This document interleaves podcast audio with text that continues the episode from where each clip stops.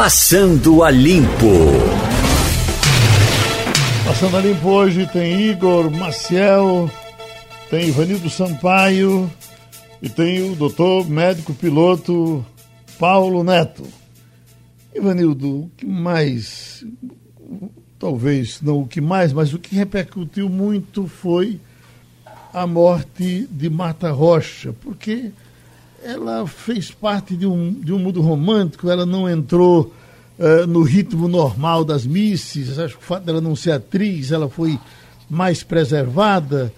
E você certamente noticiou muito Marta Rocha durante muito tempo na sua vida, não é isso? Eu estava pensando nela agora mesmo, nesse instante. Eu conheci Marta Rocha assim, de passar, passando, passando, né? Porque ela visitava a Manchete, ela era muito amiga de Justino Martins, que era um dos diretores da revista, e ela chegava na redação e todo mundo parava para olhar. Olha, eu estou falando isso de 40 anos atrás. Ela já era uma, uma mulher com mais de 40 anos. Mas era linda, elegante. Geraldo, existe uma lenda. Quando a lenda é mais forte do que a verdade, publique-se a lenda. A história das dois, duas polegadas nos quadros dela nunca existiu. Uhum. Isso foi uma invenção de João Martins, o repórter, e de Indalécio Vanderlei, o fotógrafo. Os dois eram da equipe do Cruzeiro e foram para, os Estados Unidos cobrir o concurso de Miss. De rosto, ela era simplesmente linda, mar maravilhosa. E é, ao final do, do da julgamento, do julgamento, é, os jurados escolheram a, a, mulher americana, a Miss Americana. E por que Marta perdeu? E, os repórteres não tinham nenhuma, nenhuma explicação lógica.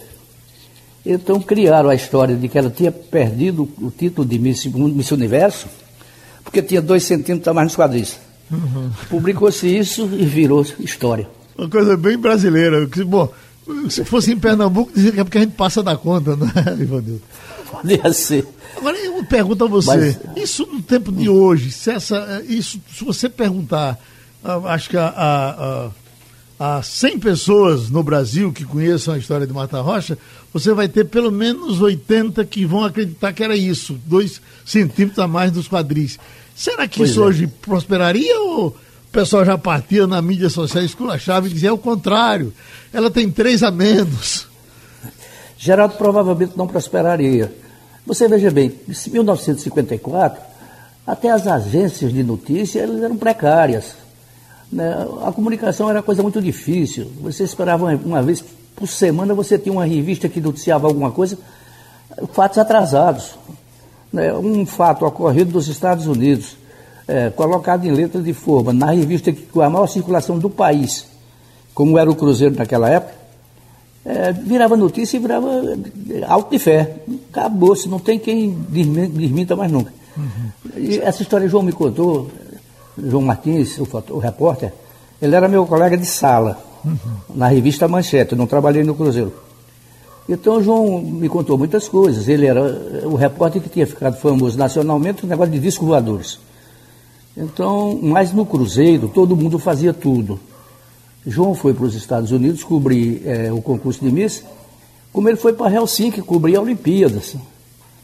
Então, é, ele, é, a gente conversando sobre batidor de redação, aí ele disse, tu sabias que essa história dos dois, dos, dos duas polegadas no quadril de uma tal não, não existiu?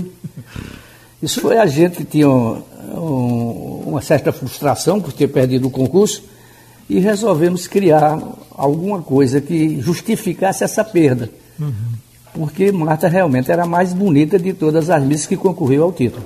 Você sabe, eu não sei se a gente já tinha... falou sobre isso aqui, mas Maurílio Ferreira me contava o seguinte, que quando eles estavam na, em Agel, no, no, no, exílio, ele, ele disse que uh, não tinha informação uh, uh, do Brasil, o, o telefone era uma complicação enorme para conseguir ligar, não podia ligar, e ele disse que a, a, a, informação que eles tinham do Brasil era a revista O Cruzeiro, que chegava lá com perto de dois meses de atraso, dois, três meses. É. Existia uma banca que a revista chegava e eles corriam para lá, ele, Arraste, todo aquele pessoal, para se agarrar com a revista Cruzeiro, para saber das coisas do Brasil. Do Veja Brasil. que diferença, não é? A Copa de 70, no México, a Manchete mandou uma equipe com três fotógrafos e apenas um repórter. O repórter era Ney Bianchi. Os fotógrafos eram Gervásio Batista, Jader Neves e Orlando Abrunhosa. Orlando Abrunhosa é responsável por aquela foto que correu o mundo inteiro, com Pelé, Tostão, Jairzinho, os três soltos no ar, comemorando mais um gol. Pois bem, nessa época eu estava na manchete. As fotos saíam do México e vinham de avião, um voo de carreira, para Manaus. O nosso correspondente em Manaus recebia essas fotos, pegava no aeroporto essas fotos, redespachava para o Rio de Janeiro e a gente corria para revelar. Para você ver como as coisas eram precárias em 1970. Uhum. Você imagina em 1954. Para você ver como as coisas são, nós estamos com o nosso Paulo Neto nesse momento em Hong Kong. Quer ver? Uh, nós estamos Falando aí, limpamente. Nós estamos aí, uh, uh, Paulo, que, que horas? Bom dia, Geraldo. Bom dia, Igor. Bom dia, Ivanildo. Agora são 8 horas da noite e 10 minutos. Sim, eu lhe pergunto qual a notícia do Brasil que mais marcou para você nesse fim de semana? Notícia de ontem, na madrugada de hoje, para mostrar como as coisas são diferentes. Você está sabendo de tudo do Brasil por aí, não está? É, sem dúvida, Geraldo. Eu acompanho sempre o, o que diz respeito à notícia do Brasil. É muito fácil, né? Hoje em dia a gente tem um mundo na mão, basta um smartphone, né? Uhum. E a gente fica sabendo de tudo que tem acontecido no Brasil e o que tem sempre me chamado mais atenção ultimamente são essas investigações que estão correndo, principalmente as, as investigações da Lava Jato que estão ocorrendo, investigando o filho de Bolsonaro e a família presidencial. Né? Isso é o que tem me chamado mais atenção aí no, no Brasil. Uhum. Pronto, então a gente conversa mais depois, que nós estamos com o doutor Gustavo Miranda, líder empresarial do setor da construção civil. E nós tivemos, doutor Gustavo, essa liberação, que inclusive o presidente da Caixa nos deu uma entrevista na última sexta-feira, essa mudança na, na, na regras, na, uh, na taxa de juros para uh, a construção civil, foi de agrado a, sua área? Bom dia, Igor, Ivanildo e o Paulo, que está lá do outro lado do mundo. É, eu acho que toda notícia boa que venha nos dias que estamos vivendo, sem dúvida nenhuma, primeiro temos que comemorar. Como sempre você me pergunta essa situação da construção civil como um todo, eu faço questão da gente dar uma estratificada. Uhum. E aí tranquilizar as pessoas que queiram comprar imóvel que isso continua a ser uma boa prática. Não sei se é oportuno, mas que continua a ser uma boa prática, não tem a menor dúvida, o mercado local continua saudável, continua sadio, ou seja, as empresas que produzem imóveis é, estão à disposição do mercado, preocupadas, lançando bem menos, mas fazendo as coisas com responsabilidade. O que nos preocupa hoje muito mais são aquelas empresas construtoras prestadoras de serviço. E aí vamos subdividir as que trabalham para o setor público e as que trabalham para o setor privado. As empresas que fazem obras públicas, elas também têm outra subdivisão Há empresas de um porte maior que trabalham, por exemplo, fazendo estradas para o DENIT. Essas têm tido uma tranquilidade um pouquinho maior no tocante aos recebimentos, ao fluxo de caixa. Faz o serviço, recebe, continua saudável e lá tem uma coisa boa chamada cronologia de pagamento. Ou seja, quem botou a nota primeiro, recebe primeiro. Isso a gente vem aqui, o Sinduscom vem brigando desde a época que eu fui presidente, muito junto ao Tribunal de Contas. O Tribunal de Contas já disse favorável, mas o governo do Estado não adotou essa prática. Então isso é muito ruim, porque você faz obra nos dias de hoje e não recebe quando, ou não sabe quando vai receber. Aí vamos deixar o povo de obra pública um pouquinho e vamos falar do prestador de serviço de obra privada. Quem trabalha para a indústria, para o comércio, para os shoppings e por aí afora. Esse é o segmento que eu vejo hoje com maior preocupação. Porque se nós, enquanto pessoas físicas, estamos indecisos, estamos inseguros com relação ao futuro, as empresas, que são feitas dos empresários, também estão. Então a gente vê um cenário muito delicado, a gente vê, na realidade, um cenário é, muito escuro para um futuro próximo, porque eu não vejo ninguém querendo começar é, grandes investimentos em fábricas, em lojas, lançar shopping, começar coisa desse tipo. Portanto, louve-se a iniciativa que a gente ouviu aí nos rádios e pelos jornais no final de semana, de que a FCA, a GIP lá em Goiânia, estaria aí com 7 bilhões para fazer um investimento. Parabéns, vamos torcer que isso não demore e venha o mais rápido possível. Então, em rápidas palavras, esse é o cenário que eu enxergo da construção civil. Um cenário de muita preocupação e de pouca clareza com relação ao futuro. O que o governo federal pode fazer é isso que ele tem tentado. E a Caixa aí tem um papel preponderante. Quanto mais se reduzir taxa de juros, quanto mais se alongar prazo, quanto mais se estimular as pessoas quanto à aquisição do imóvel, melhor para todos. Igor Marcel?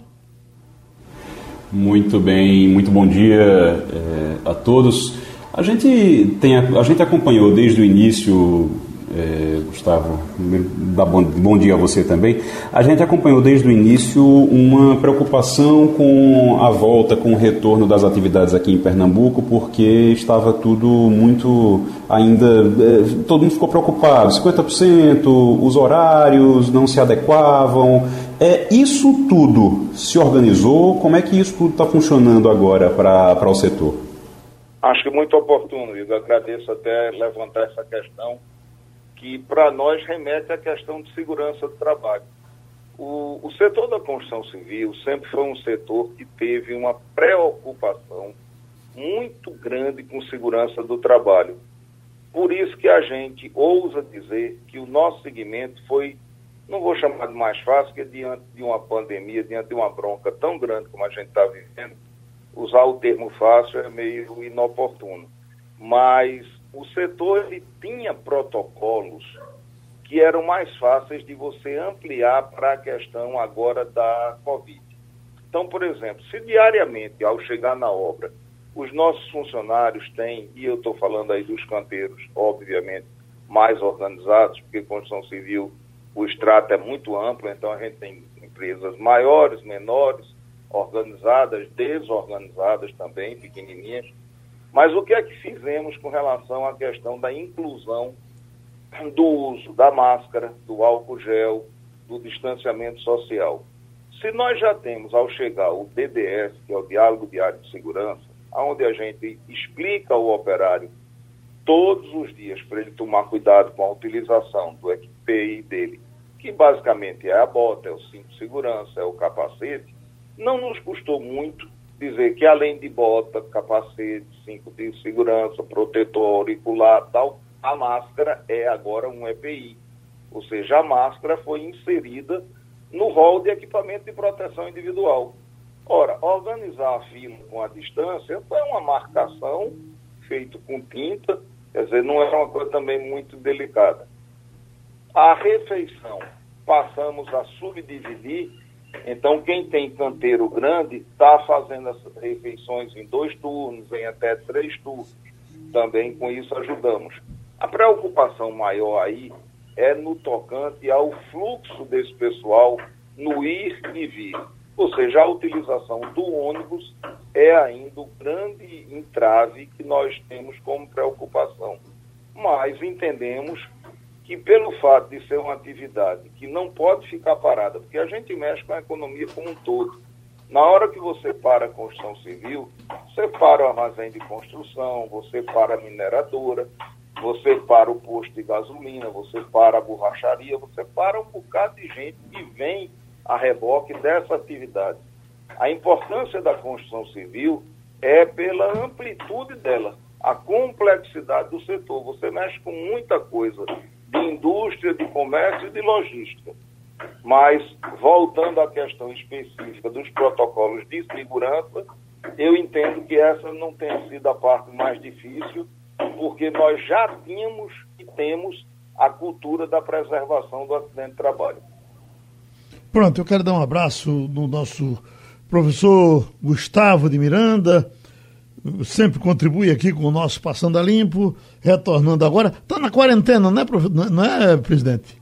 Não, não estou não. Eu estou tomando todos os cuidados, respeitando muito a doença, mas a gente tem algumas obras essenciais, por exemplo, no ramo bancário, e que estamos melhorando as agências para poder melhor atender ao público. Uhum. E lá na fazenda, como você bem lembra, eu não posso desperdiçar um ano maravilhoso que nós estamos tendo, com muita chuva, muita produção. Era para a gente dizer que o ano 2020 seria abençoado, Geraldo. Sim. Não fosse essa pandemia, tá certo? Mas as coisas, graças a Deus, estão devagarzinho andando. E o seu descanso é na boca do corona, o senhor está em, é, é, é fazendo em Bezerros, né? É, eu estou ali no limite entre Bezerro e Jacaruaru mas respeitando, tomando muito cuidado, fazendo um trabalho de educação muito forte, porque se botar o peão da obra para usar máscara já não é fácil, imagine botar o cara da roça, o vaqueiro para trabalhar a cavalo de máscara, ele está se sentindo meio bandido, tá entendendo? Mas faz parte do processo, estamos ajudando. Então tá certo. Igor, eu ontem assisti, certamente você também, que é muito ligado nisso, agora também no horário cruel, porque é no domingo, na boca da noite, a entrevista de Rodrigo Maia na, na Globo News, mas chega deu um pena do pessoal que estava entrevistando, que parece que não tinha outra coisa para botar e tinha que ser Rodrigo Maia, e tome-lhe pergunta, e tome-lhe assunto, e quando ele respondia curto, você já sabia que o, que o outro cara ia ficar sapateando para fazer a pergunta, mas foi uma entrevista bem demorada de Rodrigo Maia. Você tomou conhecimento dela? Foi uma entrevista bem demorada, assim. Eu acompanhei alguns trechos e tomei conhecimentos também de algumas coisas depois, Geraldo. O que acontece ali é, e aí o que mais chamou a atenção foi a, o, o, que Maia fala sobre o ministro da Educação, né? O, na verdade, o não ministro da Educação, o Renato Feber, que acabou desistindo, dizendo que não, não iria aceitar o cargo, não iria aceitar o convite que foi feito e a gente sabendo que ele já tinha aceitado antes e por pressão acabou desistindo. O que, o que Maia disse, e aí chamou bastante atenção em relação, em relação. A resposta dele chamou bastante atenção, foi exatamente aquela coisa de que a ala ideológica venceu, né? O, os lunáticos, como ele chama. É, realmente houve uma pressão muito grande e a pressão maior foi dos olavistas. E Maia, ele vem numa realmente numa situação, Rodrigo Maia, ele chegou a perder o controle do Congresso por alguns momentos. Naquele momento que Bolsonaro se aproximou mais de Arthur Lira e do Centrão, e Rodrigo Maia conseguiu recuperar o Centrão.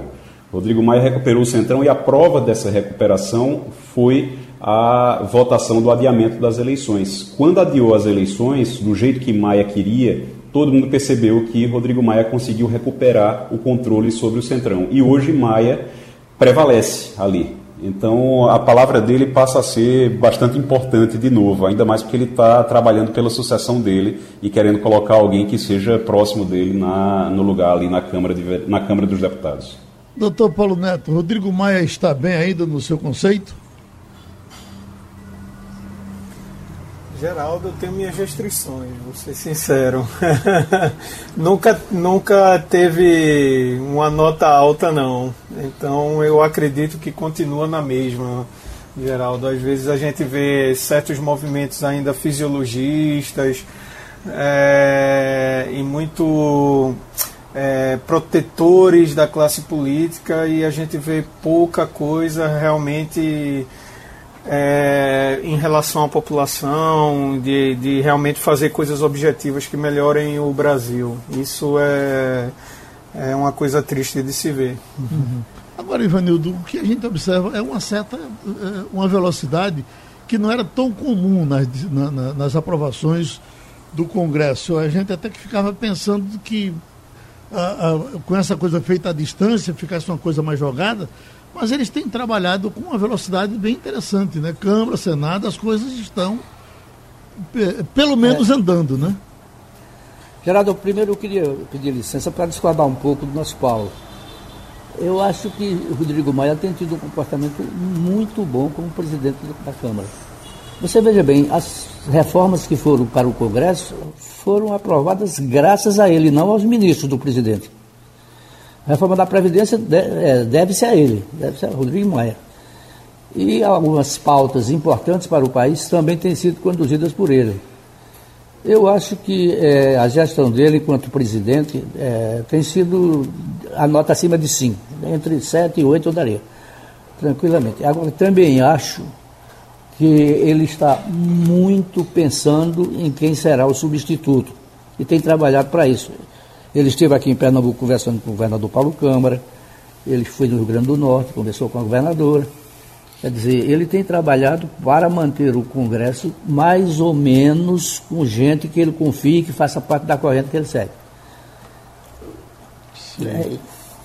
Agora, uma outra informação é, também desse fim de semana, triste, é, Ivanildo, é que morreu Ennio Morricone.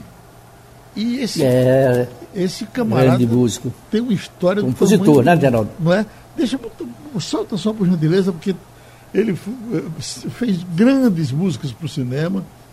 O cinema italiano pipocava no Brasil quando ele compunha coisas de muito sucesso e tá aqui, estava lúcido, mostrou grande dignidade até o momento final. Diz o anúncio: Morricone ganhou notoriedade internacional com trilhas dos chamados faroestes italianos, principalmente dirigidos por Sérgio Leone como por um punhado de dólares, 1964.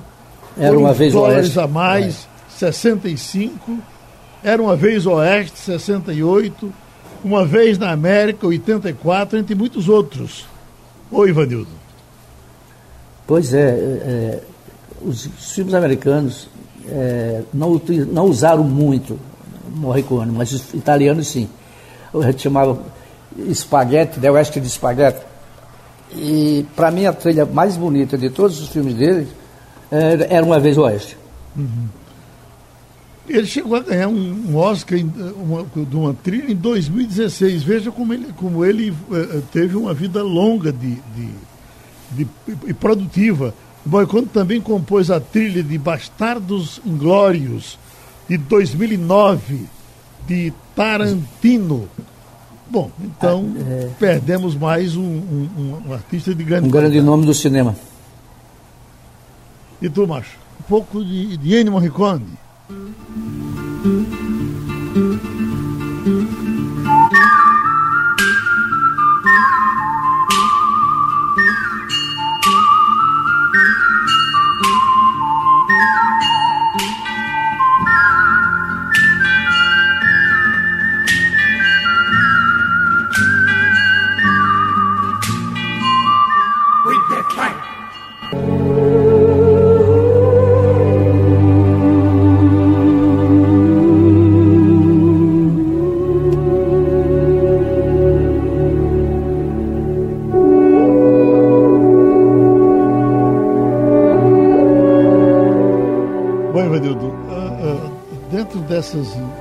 Tantas notícias que temos, especialmente agora de Covid, notícias de política. Eu, uma coisa que me chamou a atenção hoje pela madrugada, um levantamento que foi feito, é a notícia que mais repercutiu até o fim de semana foi a do cachorro que foi encontrado lá pela porta do palácio, que a primeira dama ficou cuidando e depois devolveu. É. Bateu tudo que poderia se imaginar de notícias do fim de semana. É, é, é no, é inusitado, né, Geraldo? Você talvez não queira mais ler sobre Covid, talvez você não queira ver mais tantas notícias negativas, e, e quando aparece alguma coisa diferente, bomba. Todo mundo quer saber. Uma vez eu estava conversando com o jornalista Ricardo Noblar, ele era diretor do então Correio Brasiliense. E ele me disse que todos os dias ele buscava uma foto diferente e colocava na capa do jornal. Depois fazia uma pesquisa para saber qual tinha sido a foto da semana mais é, vista pelos leitores e a que mais tinha agradado. Ele disse que colocou, por falta de outra coisa, a foto de um avestruz solitário no Zoológico de Brasília. Foi a foto mais vista e mais comentada pelos leitores do Correio Brasiliense Brasil. Uhum. Quem é que esperar? É uma foto do avestruz. Uhum. Então a notícia da, da, do cachorrinho, certamente por ser diferente, atraiu a atenção é, de quem queria algo diferente. Uhum. Ô Igor, eu estava acompanhando hoje pela manhã um rolo que está vivendo agora, estão vivendo lá nos Estados Unidos, para indicação de um ministro da Suprema Corte. É um sistema mais ou menos parecido com o nosso sistema aqui, mas o de lá tem algumas sutilezas que o daqui não tem. O que eles acham mais estranho, até um comentário que partiu de lá, é quando, por exemplo, aqui, Bolsonaro chega e diz, ó, oh, esses caras que estão aí não são meus eu preciso botar gente minha no Supremo. Diz que se fosse dito nos Estados Unidos, seria uma loucura, claro que seria. É verdade, seria uma, uma loucura. Tem muitas diferenças, é, Geraldo, do, da Suprema Corte dos Estados Unidos para o Supremo Tribunal Federal aqui no Brasil. Acho que um, tem essa questão da, da indicação, que a indicação é feita realmente pelo presidente mas essa indicação é interessante a gente observar isso, que quando um presidente faz a indicação, o outro presidente, quando entra, ele não entende que ah, quem fez a, a indicação foi Obama, quem fez a indicação foi Clinton, então ele não é meu. Porque não existe essa, essa ideia. A ideia de, de presidência da República, a presidência da República é uma só.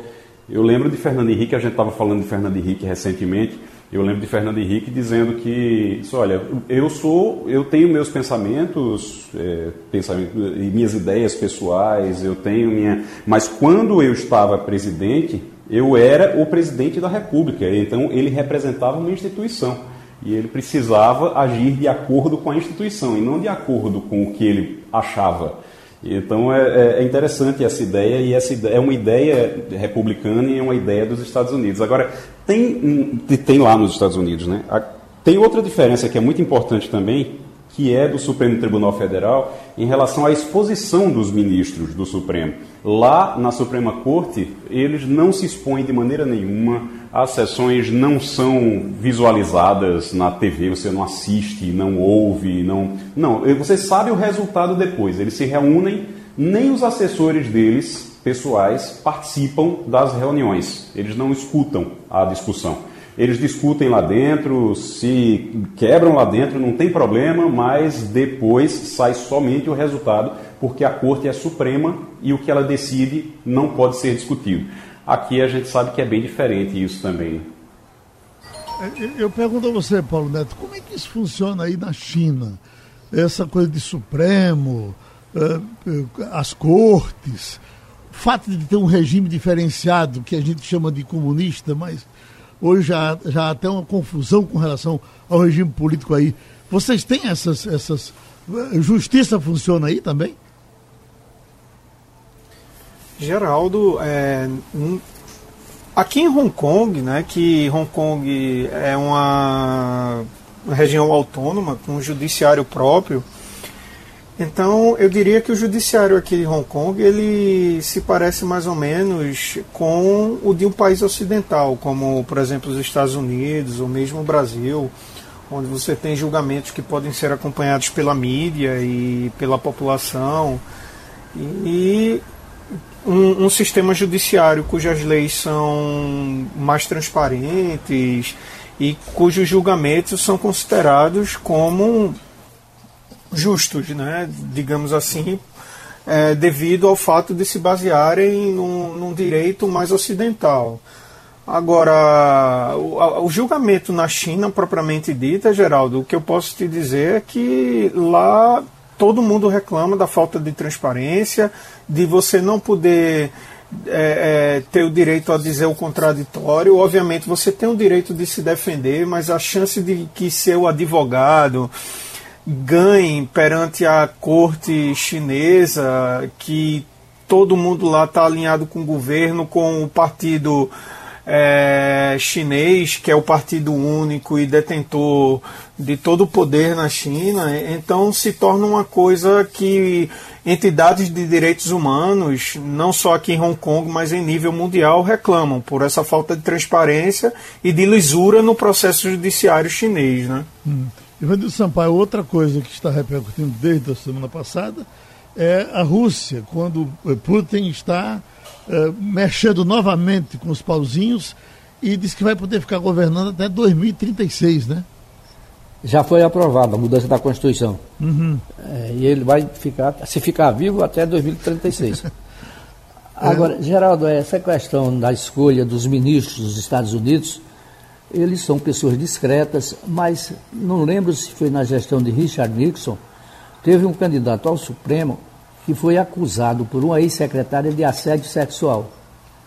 E isso durou tempo para poder é, o Congresso aceitá-lo, su, subiu e desceu a, a cotação dele. Ele terminou sendo escolhido, mas foi um caso polêmico, foi para a mídia e não sei se se comprovou a acusação do assédio ou não se comprovou, mas o fato é que ele acabou ministro. Quer dizer, nem todo mundo que chega na Corte Suprema dos Estados Unidos está livre de acusações e de suspeitas de desvios é, de comportamento. Já estamos com Eliane Cantanhede. Eliane, essa coisa do Ministério da, da Educação, há mais de 15 dias, seu novo ministro, a passagem doida desse eh, é, Cutelo, né, que saiu dizendo que agora tem também o, o Ministério da Educação no currículo. A, a, o Renato Federer chegou quase a ser anunciado semana passada. Eu só me lembro, uh, Eliane, que a gente recentemente entrevistou o Fernando Henrique aqui e ele chamava a atenção que Paulo Renato foi ministro dos dois governos dele. Oito anos. Aí o cara pode render, pode pegar uma pasta complicada dessa e, e, e, e trabalhar com ela. Eu acho que a essa altura, irremediavelmente, nós vamos ter um, um, enorme prejuízo nas nossas vidas, seja quem for o gênio que venha assumir o Ministério da Educação. O que você nos diz? Bom dia, Geraldo, colegas, ouvintes. Bem, primeiro é que não vem gênio nenhum, né? Porque gênio nenhum aceita assumir o Ministério da Educação nessa situação, né? É, vamos ver, você citou aqui o Paulo Renato. O Paulo Renato era um professor, era um homem muito afável, era um homem da música, ele era uma pessoa da música popular brasileira, né? Ele era uma pessoa muito diferenciada. É muito diferente de um Vélez Rodrigues, que mal sabia falar português direito, que não entendia nada de educação, do Weintraub, que é um louco alucinado, que nunca fez nada pela educação, mas criava mil e um problemas com China, com todo mundo e, enfim, transformou o MEC numa guerra. E agora, quem é que pode assumir? O próprio Renato Feder, que é o secretário de Educação do Paraná, ou seja, do governador uh, Ratinho Júnior, que, aliás, é um dos raros governadores aliados do presidente Jair Bolsonaro. O, o Renato Feder, ele foi quase ministro duas vezes, porque ele foi o primeiro cotado é, para substituir, substituir o Decotelli, esse dos currículos adulterados um atrás do outro, né? E, e o Feder, que estava praticamente indicado, é, sumiu na última hora, veio o Decotelli. E depois, como deu aquele problema todo do Decotelli, o Renato Feder volta à tona. Mas quando surgiu o nome dele, já como confirmado na sexta-feira, a minha fonte do Palácio disse: olha, não vai sair hoje. Por quê? Porque tem dois problemas. Um problema é que quem tem nomes demais é porque não tem nenhum. E todo mundo está ah, lançando os nomes no, na mesa do presidente. A área ideológica, né, aquela área ideológica dos filhos dele, os militares estão lançando nome, ah, os evangélicos querem um ministro evangélico, a bancada do Centrão quer aproveitar e fazer um ministro também, tem empresários do ramo de educação pressionando para fazer nome, enfim, ficou uma enxurrada de nome, quem tem muito não tem nenhum.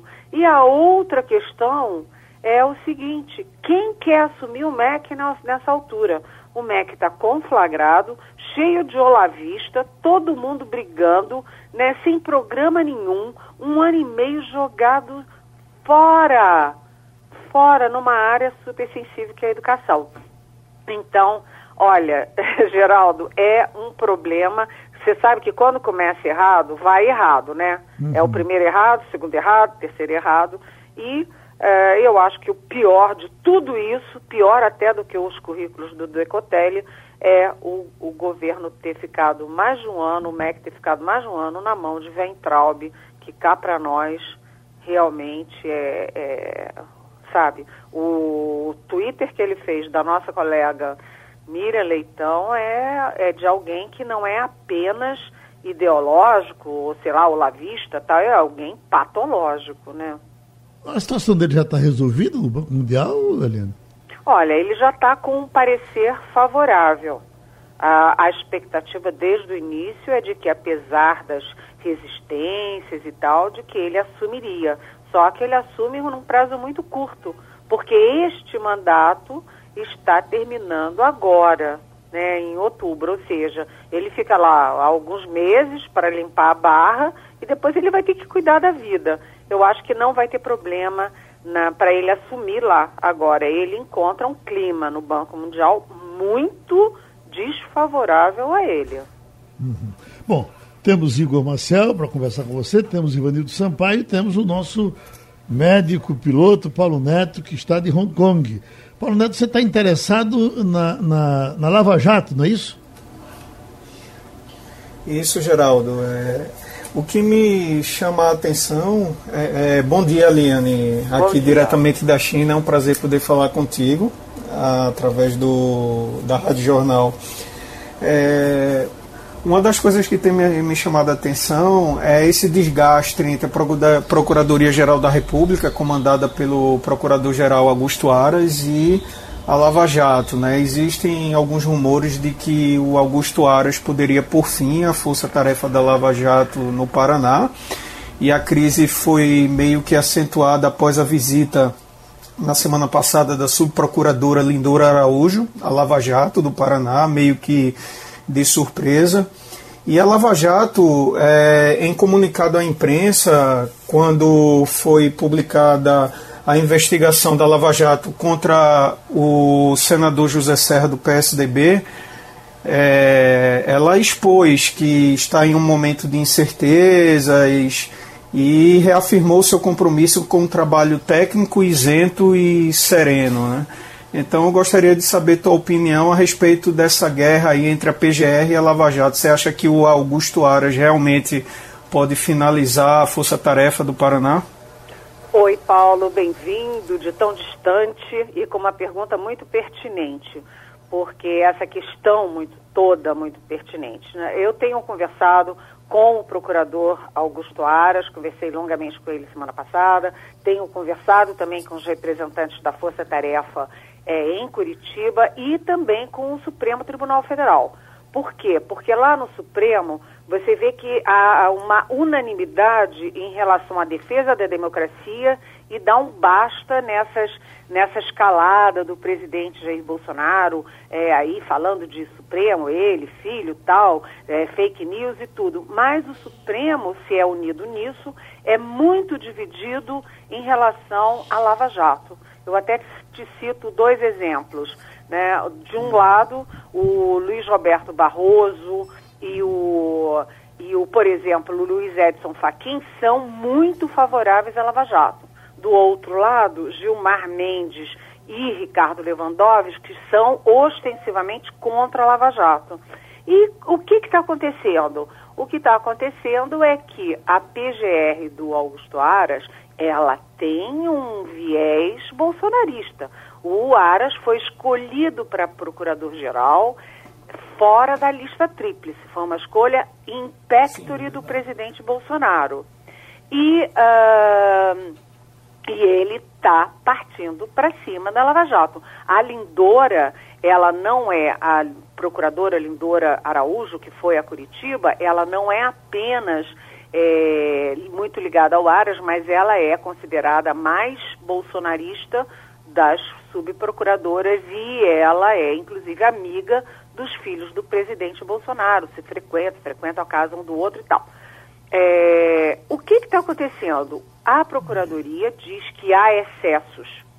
Há excessos, que os fins justificam, não justificam os meios, etc.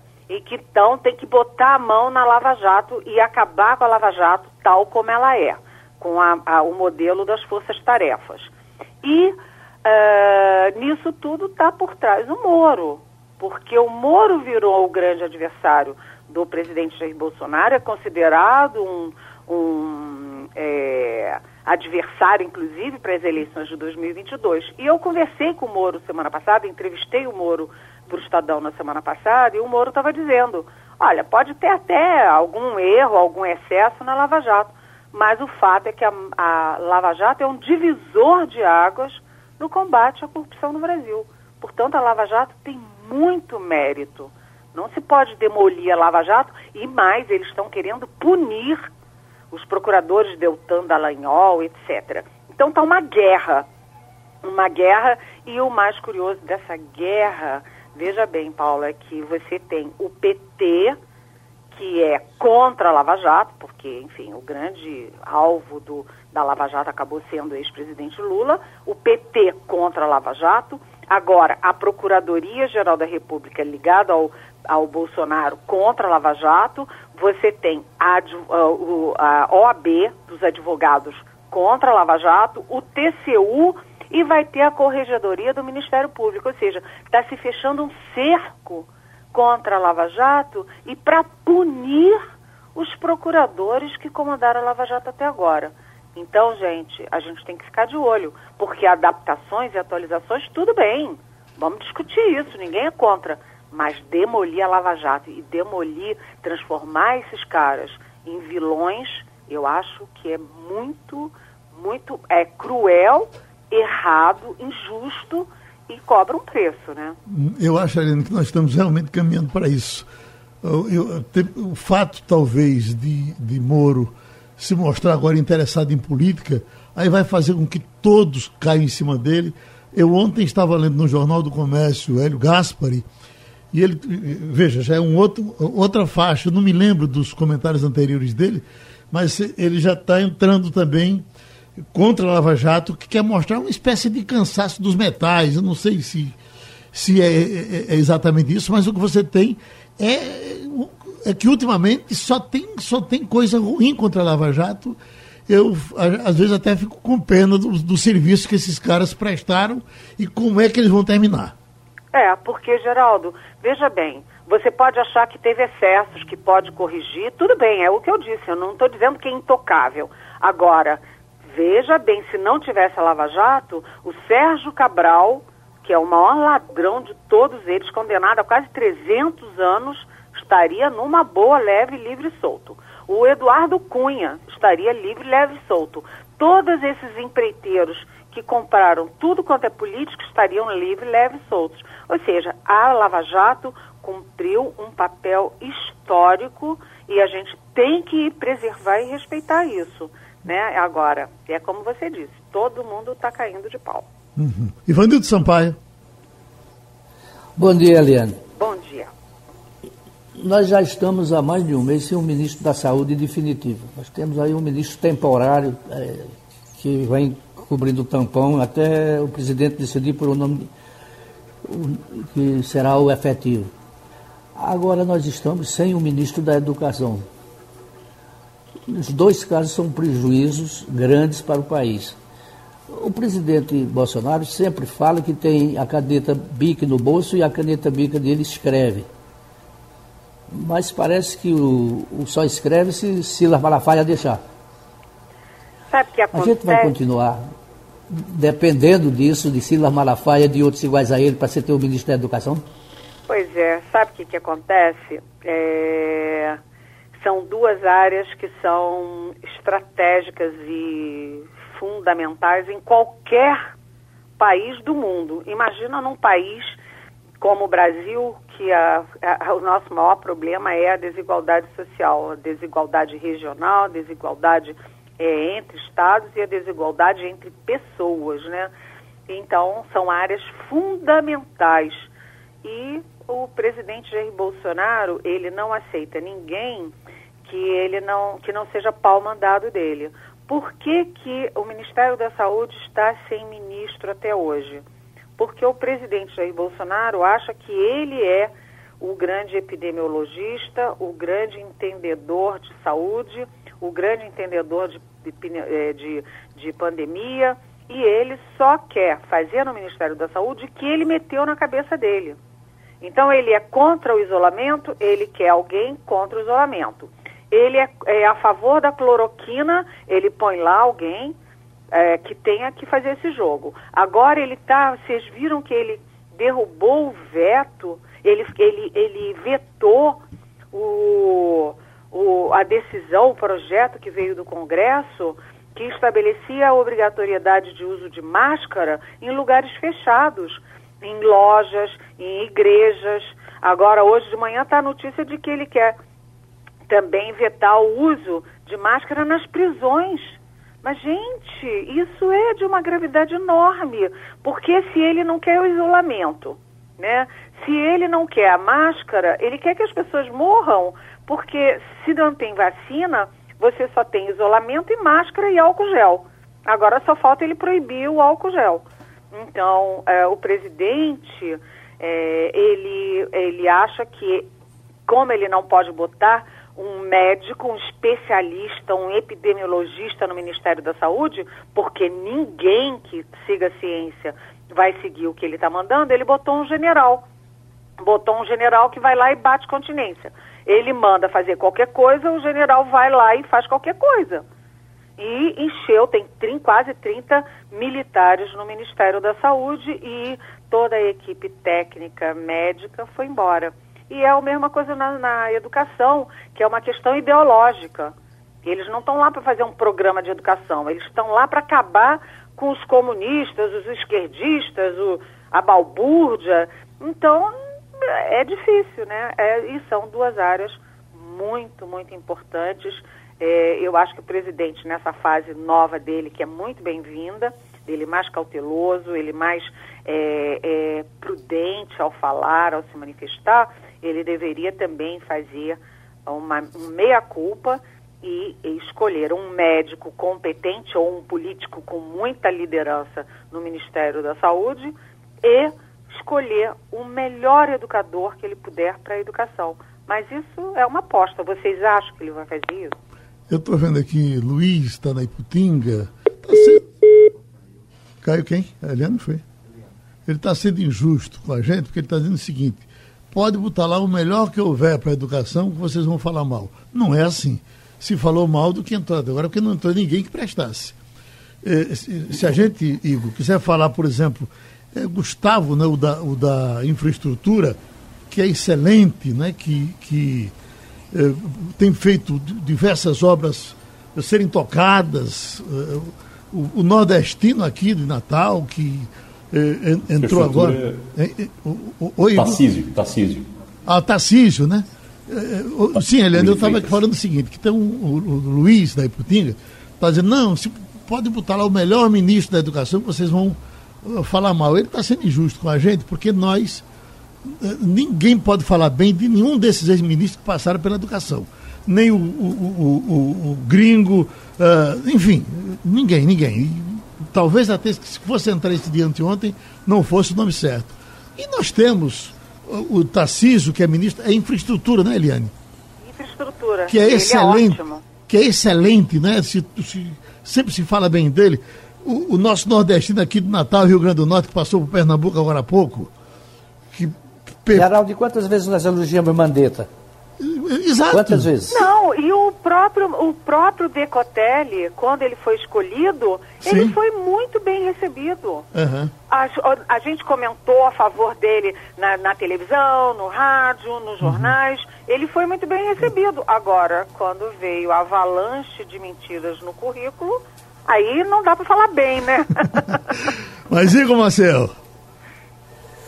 Ô, Eliane, muito bom dia. A gente está é, acompanhando toda essa situação, toda essa questão com o ministro da Educação, e aí não tem ministro da Saúde, não tem ministro da Educação, a situação já está difícil. A gente sabe que Bolsonaro está num novo momento, um novo normal de Bolsonaro, que é exatamente essa, essa calma, essa, essa tranquilidade, esse silêncio que tem ajudado tanto a República, mas a gente vê uma dificuldade agora também, uma pressão para que ele demita o Ricardo Salles e também o Ernesto Araújo. Isso vai acontecer de verdade?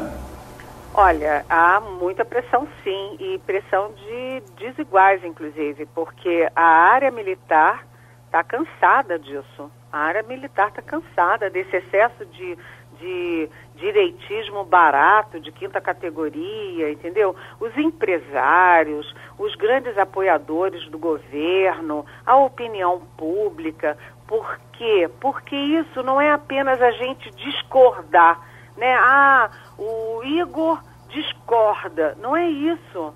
É que está fazendo mal à imagem do país no exterior. Nunca a imagem do Brasil foi tão ruim no exterior. O Brasil tem uma imagem linda lá fora. A imagem do soft power é a Amazônia, é o carnaval, é, é, é a, a, música, a cultura, né? É, tudo isso foi por água abaixo. Né? Se vocês pegarem a imprensa internacional da Europa inteira, não é só da França, é França, Alemanha, Noruega, Itália, é, Portugal, Aí você pega os Estados Unidos, pega a América Latina, a imagem do país está péssima no exterior. E isso tem um efeito prático, porque quando 29 fundos de investimento que têm capacidade de investir 21 trilhões de reais no, no mundo, 21 trilhões de reais no mundo, no meio de uma pandemia, o Brasil precisando desesperadamente de investimento para salvar empresa e emprego. Aí eles mandam uma carta, esses fundos mandam cartas para as embaixadas brasileiras dizendo que não tem condições de investir no Brasil porque o Brasil não respeita a Amazônia, não respeita meio ambiente, não respeita a comunidade indígena, não respeita direitos humanos. Aí o, o, o próprio presidente Jair Bolsonaro fez uma reunião no Palácio para ver como é que pode melhorar isso. Então, o Ricardo Salles que é, é, um outro Weintraub, né? Ele não resolve nada e só cria problema, ele está na mira. E o Ernesto Araújo, que é o chanceler e só fala nos Estados Unidos, o Trump é Deus, e dá canelada na China, que é o nosso maior parceiro comercial, toda hora, os dois estão na mira. Agora, eu só queria fazer uma ressalva, Igor, e ouvintes e colegas. Na verdade, o Ricardo Salles e o Ernesto Araújo, eles não estão fazendo uma política deles. Eles estão cumprindo uma política que é do chefe deles, que é do presidente Jair Bolsonaro. Para mudar os dois ministros, será que mudaria também a política que o presidente Bolsonaro aqui impôs? Acho difícil. Seria trocar seis por meia dúzia. Eliane, um abraço bem grande e vá pela sombra, tá certo? Um beijão, boa semana. Pronto, deixa eu registrar aqui a doação de duas cadeiras de rodas, 800 reais. A doadora diz aqui, fui eu e minha amiga. Não quero que os, os nomes sejam ditos, é tanto que não botou nenhum nome aqui. Uh, duas cadeiras, pronto. Eu e minha amiga, feita aqui a doação dessa nossa estimada amiga. E tem uma informação agora que o nosso Gabriel está passando, que é triste, que faleceu Machado Santos Machado Santos foi locutor aqui na rádio por um bom tempo, nos programas da tarde. Você lembra dele, né, Val? O Gordão, grande audiência, figura muito boa, Depois ele foi trabalhar em serviços de, de, de rádios comunitárias, por aí afora. Trabalhou na Rádio Globo também. E faleceu Machado Santos. Ainda não, foi, não vem a informação de que foi que ele faleceu. Certamente Gabriel nos dirá isso depois. É para lamentar. E terminou o Passando a Limpo. Passando a Limpo.